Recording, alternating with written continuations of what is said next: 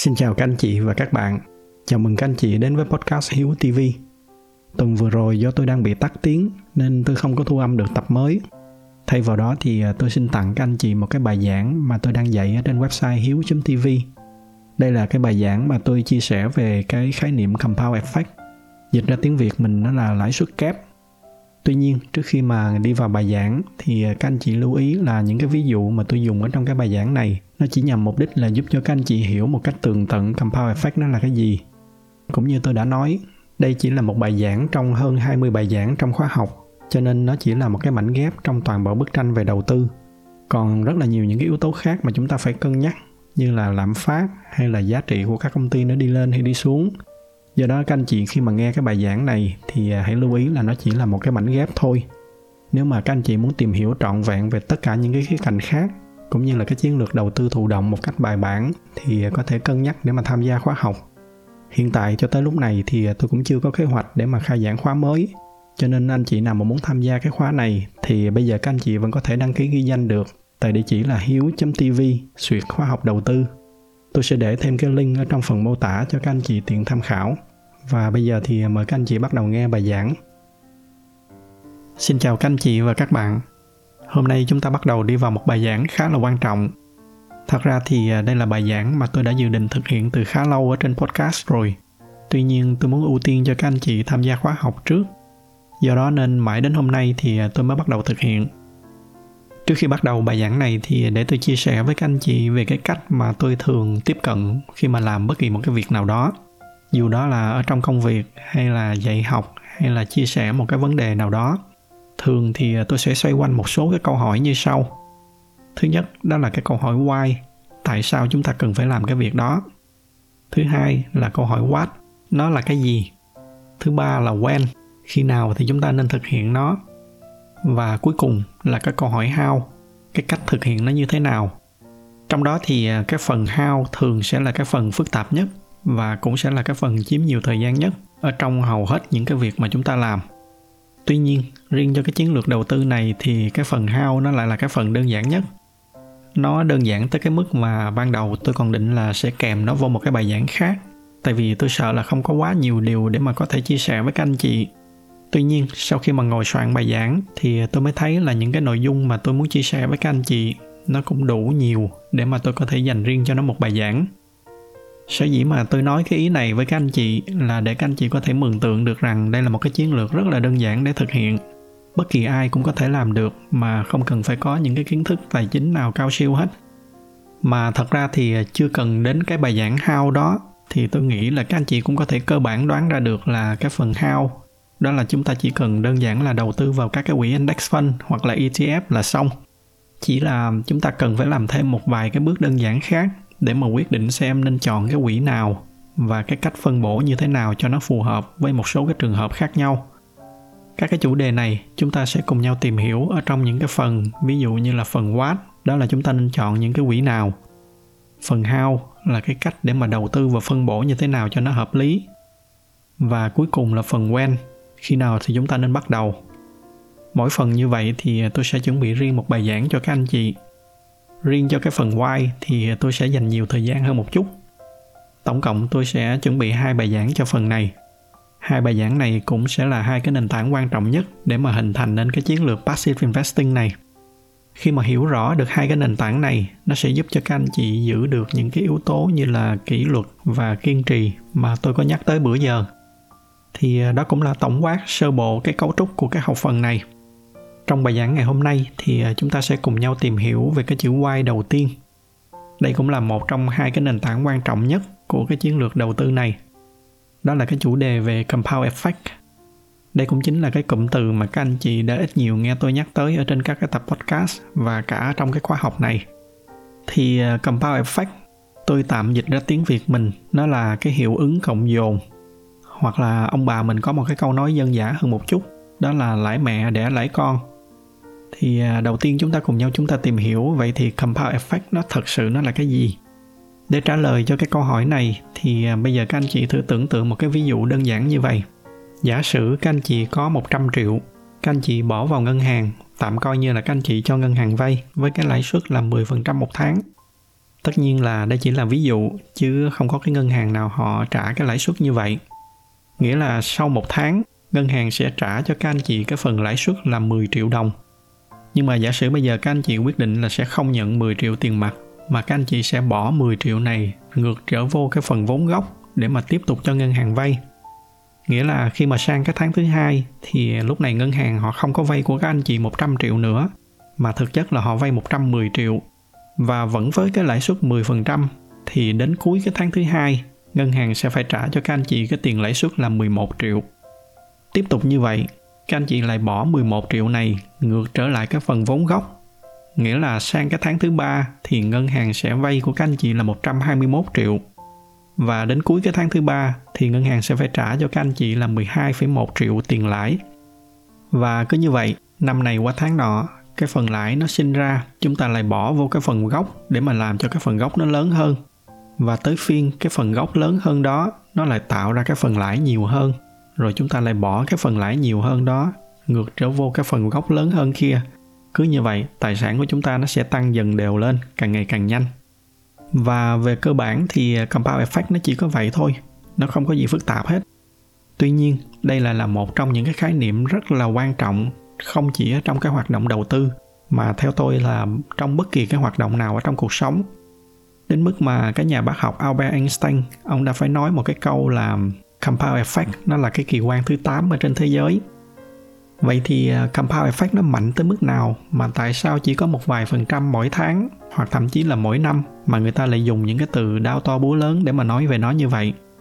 Thì à, bây giờ tôi sẽ chia sẻ cho các anh chị một cái ví dụ đơn giản để các anh chị hình dung được phần nào cái sức mạnh của cái hiệu ứng compound effect này thì bây giờ các anh chị thử tưởng tượng là tôi có hai người nhân viên và tôi sẽ cho hai người này chọn một trong hai cái lựa chọn như sau cái lựa chọn thứ nhất, đó là tôi sẽ trả cho họ một cái mức lương là một triệu một tháng nhưng nếu mà họ hoàn thành tốt công việc thì tháng sau tôi sẽ tăng lương thêm 10% cho cái người đó.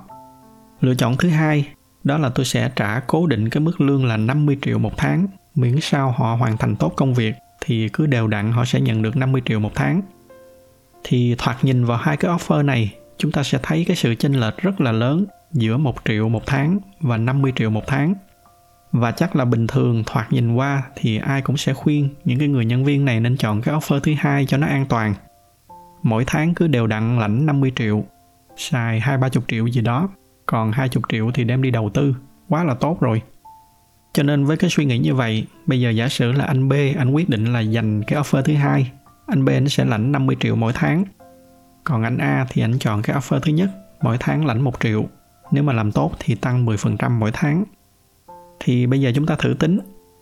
Sau cái tháng đầu tiên anh A anh sẽ lãnh 1 triệu và anh B anh sẽ lãnh 50 triệu. Thì à, chắc là cả gia đình dòng họ nhà anh A sẽ rất là khó chịu với cái lựa chọn của anh. Tiếp tục sang tháng thứ hai, bởi vì anh A anh làm tốt việc nên cái lương của anh nó sẽ được tăng lên 10%, nghĩa là anh sẽ được nhận 1 triệu mốt. Còn anh B anh cũng làm tốt nên anh lại tiếp tục nhận được 50 triệu nữa. Thì lúc này chúng ta cộng dồn thu nhập cả hai tháng của anh A lại thì anh sẽ có là 2,1 triệu, còn anh B thì anh sẽ được 100 triệu. Và cứ như vậy, cái khoảng cách càng ngày nó càng xa dần. Cho đến cuối cái năm đầu tiên thì tổng thu nhập của anh A anh được khoảng 21 triệu, còn anh B thì tổng cộng tới tận 600 triệu. Sang cái năm thứ hai thì nó cũng không khá hơn là mấy. Kết thúc 2 năm làm việc thì tổng thu nhập của anh A vẫn chỉ có 88 triệu. Trong khi lúc này thì anh B anh đã nhận được 1 tỷ 2 rồi. Và sang cái năm thứ ba tổng 3 năm làm việc của anh A là được khoảng 299 triệu, chưa đến 300 triệu. Còn anh B thì lúc này đã tận 1 tỷ 8 rồi. Tuy nhiên, cái bài giảng của chúng ta là bài giảng về compound effect nên chắc hẳn là các anh chị có phần nào đoán được cái kết cục là anh A cuối cùng anh sẽ làm ra tổng thu nhập nhiều hơn anh B. Nhưng mà ở đây tôi muốn các anh chị thử dừng lại, đừng có tính toán gì hết. Các anh chị cứ thử đoán ở trong đầu xem tổng thu nhập của anh A và anh B sau 10 năm nó sẽ là bao nhiêu. Bây giờ các anh chị thử đoán nghe, đoán đại một cái con số trong đầu thôi. Rồi, bây giờ tôi sẽ chia sẻ tiếp cái hành trình của anh A và anh B cho các anh chị. Thì lúc nãy chúng ta có nói là cuối năm thứ ba thì cái khoảng cách của hai người vẫn là 300 triệu và 1 tỷ 8. Cho đến cuối năm thứ năm thì lúc này tổng thu nhập của anh B đã là 3 tỷ. Nhưng lúc này thì tổng thu nhập của anh A nó đã là 3 tỷ 34 triệu. Nghĩa là sau 5 năm tổng thu nhập của anh A nó đã bắt đầu nó vượt qua anh B. Tuy nhiên, đó chỉ mới là bắt đầu của câu chuyện. Bây giờ mới tới cái giai đoạn đẹp nhất của compound effect. Sau 5 năm dài đằng đẵng như vậy, bây giờ mới là lúc mà anh A anh bắt đầu ảnh hưởng trái ngọt. Cụ thể, thêm một năm nữa, kết thúc năm thứ sáu, tổng thu nhập của anh A sẽ là 9 tỷ rưỡi, còn anh B là 3 tỷ 6. Tiếp tục, kết thúc năm thứ bảy, tổng thu nhập của anh A là 30 tỷ, còn anh B chỉ là 4 tỷ 2. Và các anh chị có nhớ lúc nãy tôi có nói các anh chị là thử đoán xem kết thúc năm thứ 10 thì à, tổng thu nhập của anh A trong 10 năm là bao nhiêu không? Bây giờ các anh chị mang cái con số mà các anh chị đã đoán ở trong đầu ra nghe. Và đây là kết quả. Kết thúc năm thứ 10, tổng thu nhập của anh A là 927 tỷ, còn anh B chỉ là 6 tỷ. Chênh lệch nhau 921 tỷ. Và bây giờ lỡ tính rồi thì chúng ta tính luôn thêm một chút nữa. Chỉ cần thêm một năm nữa, sang năm thứ 11, tổng tài sản của anh A là hơn 2.900 tỷ. Các anh chị để ý là lúc này cái số lẻ mà chúng ta đã bỏ qua không thèm nhắc đến ở trong cái thu nhập của anh A, nó đã hơn tổng thu nhập trong 11 năm của anh B. Thì à, tôi không biết các anh chị thì sao, chứ riêng với tôi, dù là người đã kể cái câu chuyện này nhiều lần rồi, nhưng mà bây giờ ngồi đây chuẩn bị bài giảng lại cho các anh chị thì à, tôi vẫn rùng mình với cái ví dụ này qua đó chúng ta cũng có thể hiểu được là tại sao người ta lại nói compound effect là cái kỳ quan thứ 8 ở trên thế giới. Compound effect ở trong đầu tư về cơ bản thì nó chính là cái bài học cặm cụi mà tôi đã có lần chia sẻ với các anh chị ở trên một cái tập podcast trước đây. Cũng với cái tinh thần ở trong cái tập podcast đó, chúng ta thấy là trong 5 năm dài đằng đẵng đó, Anna anh không có quan tâm tới cái việc là người bạn của mình mỗi tháng phè phởn nhận được 50 triệu một tháng, trong khi mình thì chỉ cứ lẹt đẹt vài ba triệu Anna anh không có quan tâm tới cái điều đó mà anh chỉ cầm cụi là mình chỉ cần tốt hơn 10% chính bản thân mình vào tháng trước là được. Thì à, bây giờ sau khi mà đã hiểu được cái sức mạnh của compound effect rồi, chắc là ai trong chúng ta cũng ước gì là mình có thể áp dụng nó vào cái lĩnh vực đầu tư. Và cái tin vui, đó là thị trường chứng khoán. Theo tôi, nó chính là cái nơi tốt nhất để mà chúng ta thực hiện compound effect. Và tôi cũng có thể tự tin nói với các anh chị là nó chính là cái công cụ hiệu quả nhất để mà nó mang lại tự do tài chính cho chúng ta. Đây là một cái điều gần như là hiển nhiên, nhưng mà rất là đáng tiếc là hầu hết mọi người khi mà tham gia vào thị trường chứng khoán đều không nhận ra cái điều này. Hoặc là nếu mà có nhận ra thì cũng không mấy ai làm được cái lý do đơn giản là bởi vì hầu hết mọi người tham gia thị trường chứng khoán đều bắt đầu với một cái tâm lý sai, là cái tâm lý muốn làm giàu nhanh trong vòng vài ba tháng hoặc là vài ba năm. Từ đó thì họ cố họ chọn đầu tư vào những cái cổ phiếu tăng trưởng mấy trăm phần trăm một năm theo cái kiểu đánh bạc, cái kiểu chạy theo tâm lý đám đông. Kết quả của 99% những người này đều là thua lỗ, mất hết vốn liếng. Và cái lý do tại sao những người này đều dẫn đến cái kết cục thua lỗ thì à, tôi sẽ có một cái bài giảng phân tích riêng cho các anh chị. Trong khi đó thì như các anh chị thấy, thực tế là chúng ta chỉ cần tăng 10 đến 15% mỗi năm. Cứ đều đặn như vậy trong vòng vài chục năm thì chắc chắn là ai cũng có được tự do tài chính. Vậy thì tại sao mà lúc nãy tôi nói là thị trường chứng khoán nó chính là cái nơi phù hợp nhất để mà chúng ta xây dựng compound effect? Thì nó xuất phát từ chính cái khái niệm dividend cái khái niệm cổ tức mà chúng ta đã có lần tìm hiểu ở trong các cái bài giảng trước đây. Bây giờ chúng ta cùng nhau chúng ta nhắc lại nhanh, cổ tức nó là cái gì? Cổ tức về cơ bản, nó là sau khi mà các cái công ty họ tổng kết cái hoạt động kinh doanh, họ sẽ đưa ra cái quyết định là họ sẽ chia một phần lợi nhuận cho những cái người cổ đông là chúng ta, những cái người mà đồng sở hữu công ty. Và ở trong hoạt động đầu tư thì nó có một cái khái niệm nữa, nó gọi là dividend reinvestment plan tạm dịch ra tiếng việt, đó là tái đầu tư bằng cổ tức. Thì cái cách hoạt động của nó là như vậy. Như chúng ta đã biết thì à, cổ tức sẽ được trả dựa trên từng cổ phần mà chúng ta sở hữu. Thì à, bây giờ chúng ta tưởng tượng là chúng ta đang sở hữu 100 cổ phần của một cái công ty nào đó. Mỗi cái cổ phần của công ty này sẽ trị giá là 10.000 đồng. Và cái công ty này mỗi năm họ trả cổ tức cho cổ đông với cái tỷ lệ là 1.000 đồng cho mỗi cổ phần. Nghĩa là cái dividend yield nó đâu đó khoảng 10%. Thật ra tuy đây là một cái ví dụ, nhưng mà thật ra nó cũng không có quá xa lắm so với thực tế đâu. Tại vì ở trong thực tế vẫn có những công ty họ trả dividend ở cái tỷ lệ như vậy. Nó không nhiều nhưng mà có.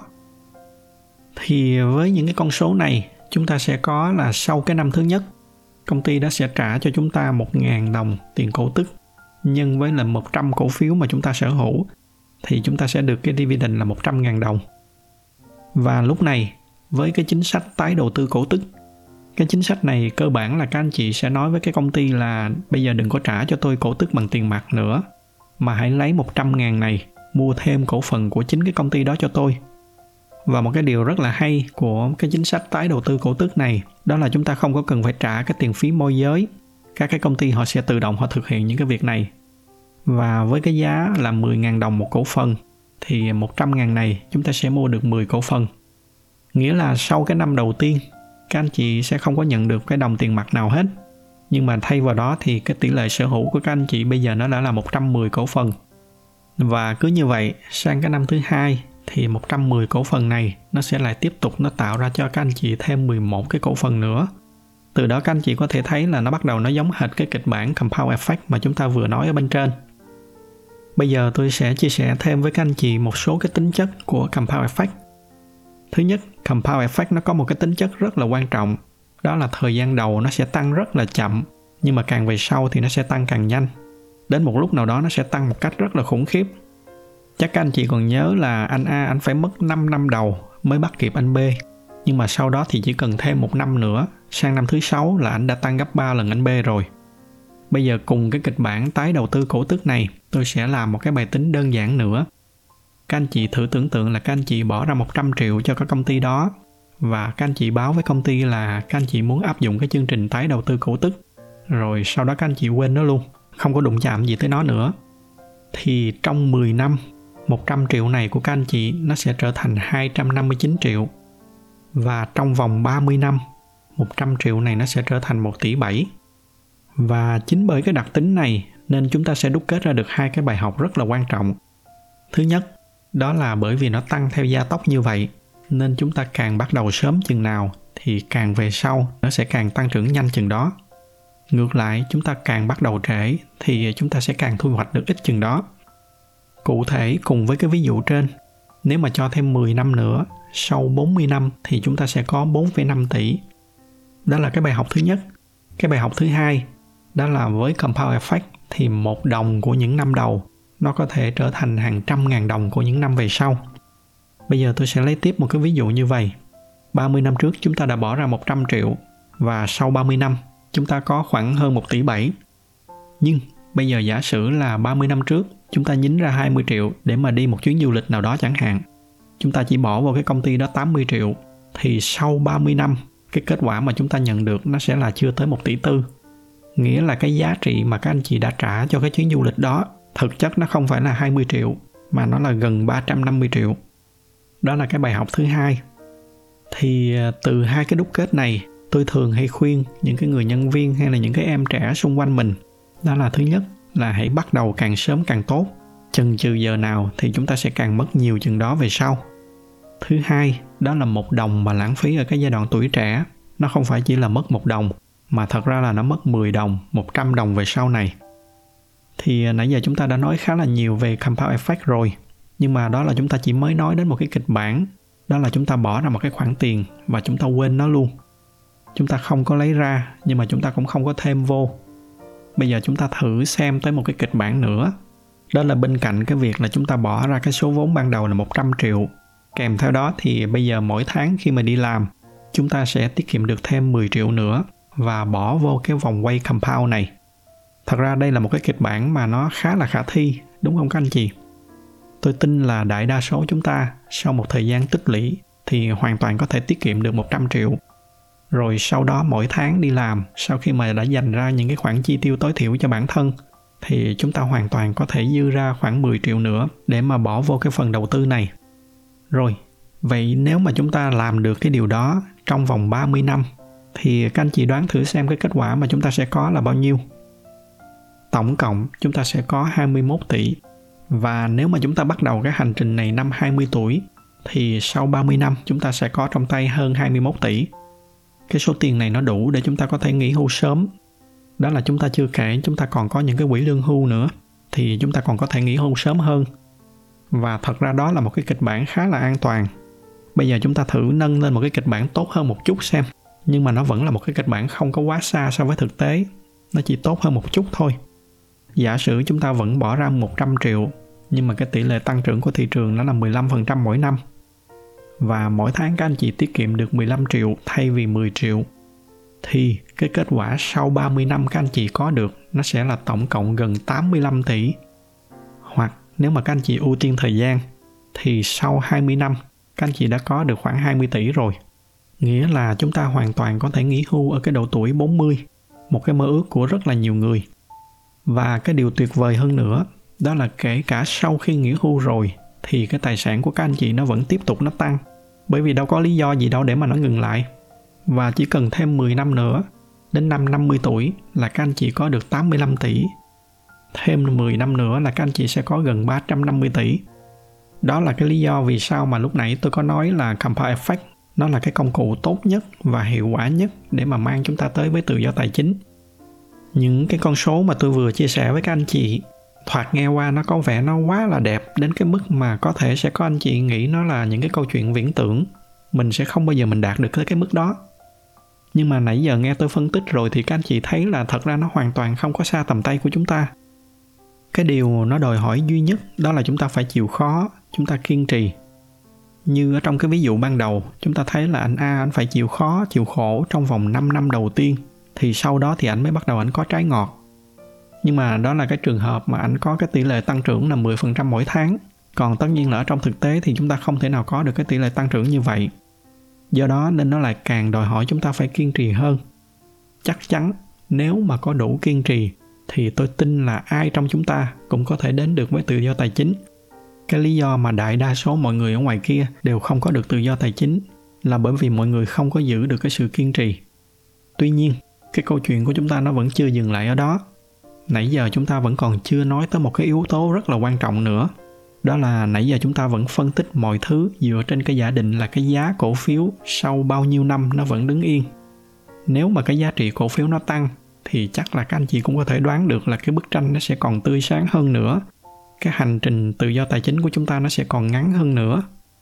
Vấn đề ở đây là cổ phiếu nó là một cái thứ không thể nào đoán trước được hôm nay nó tăng, ngày mai nó giảm. Không ai có thể đoán trước được ở trong ngắn hạn. Tuy nhiên, vẫn có một cách để mà chúng ta có thể đầu tư và gần như là đảm bảo là cổ phiếu nó luôn tăng.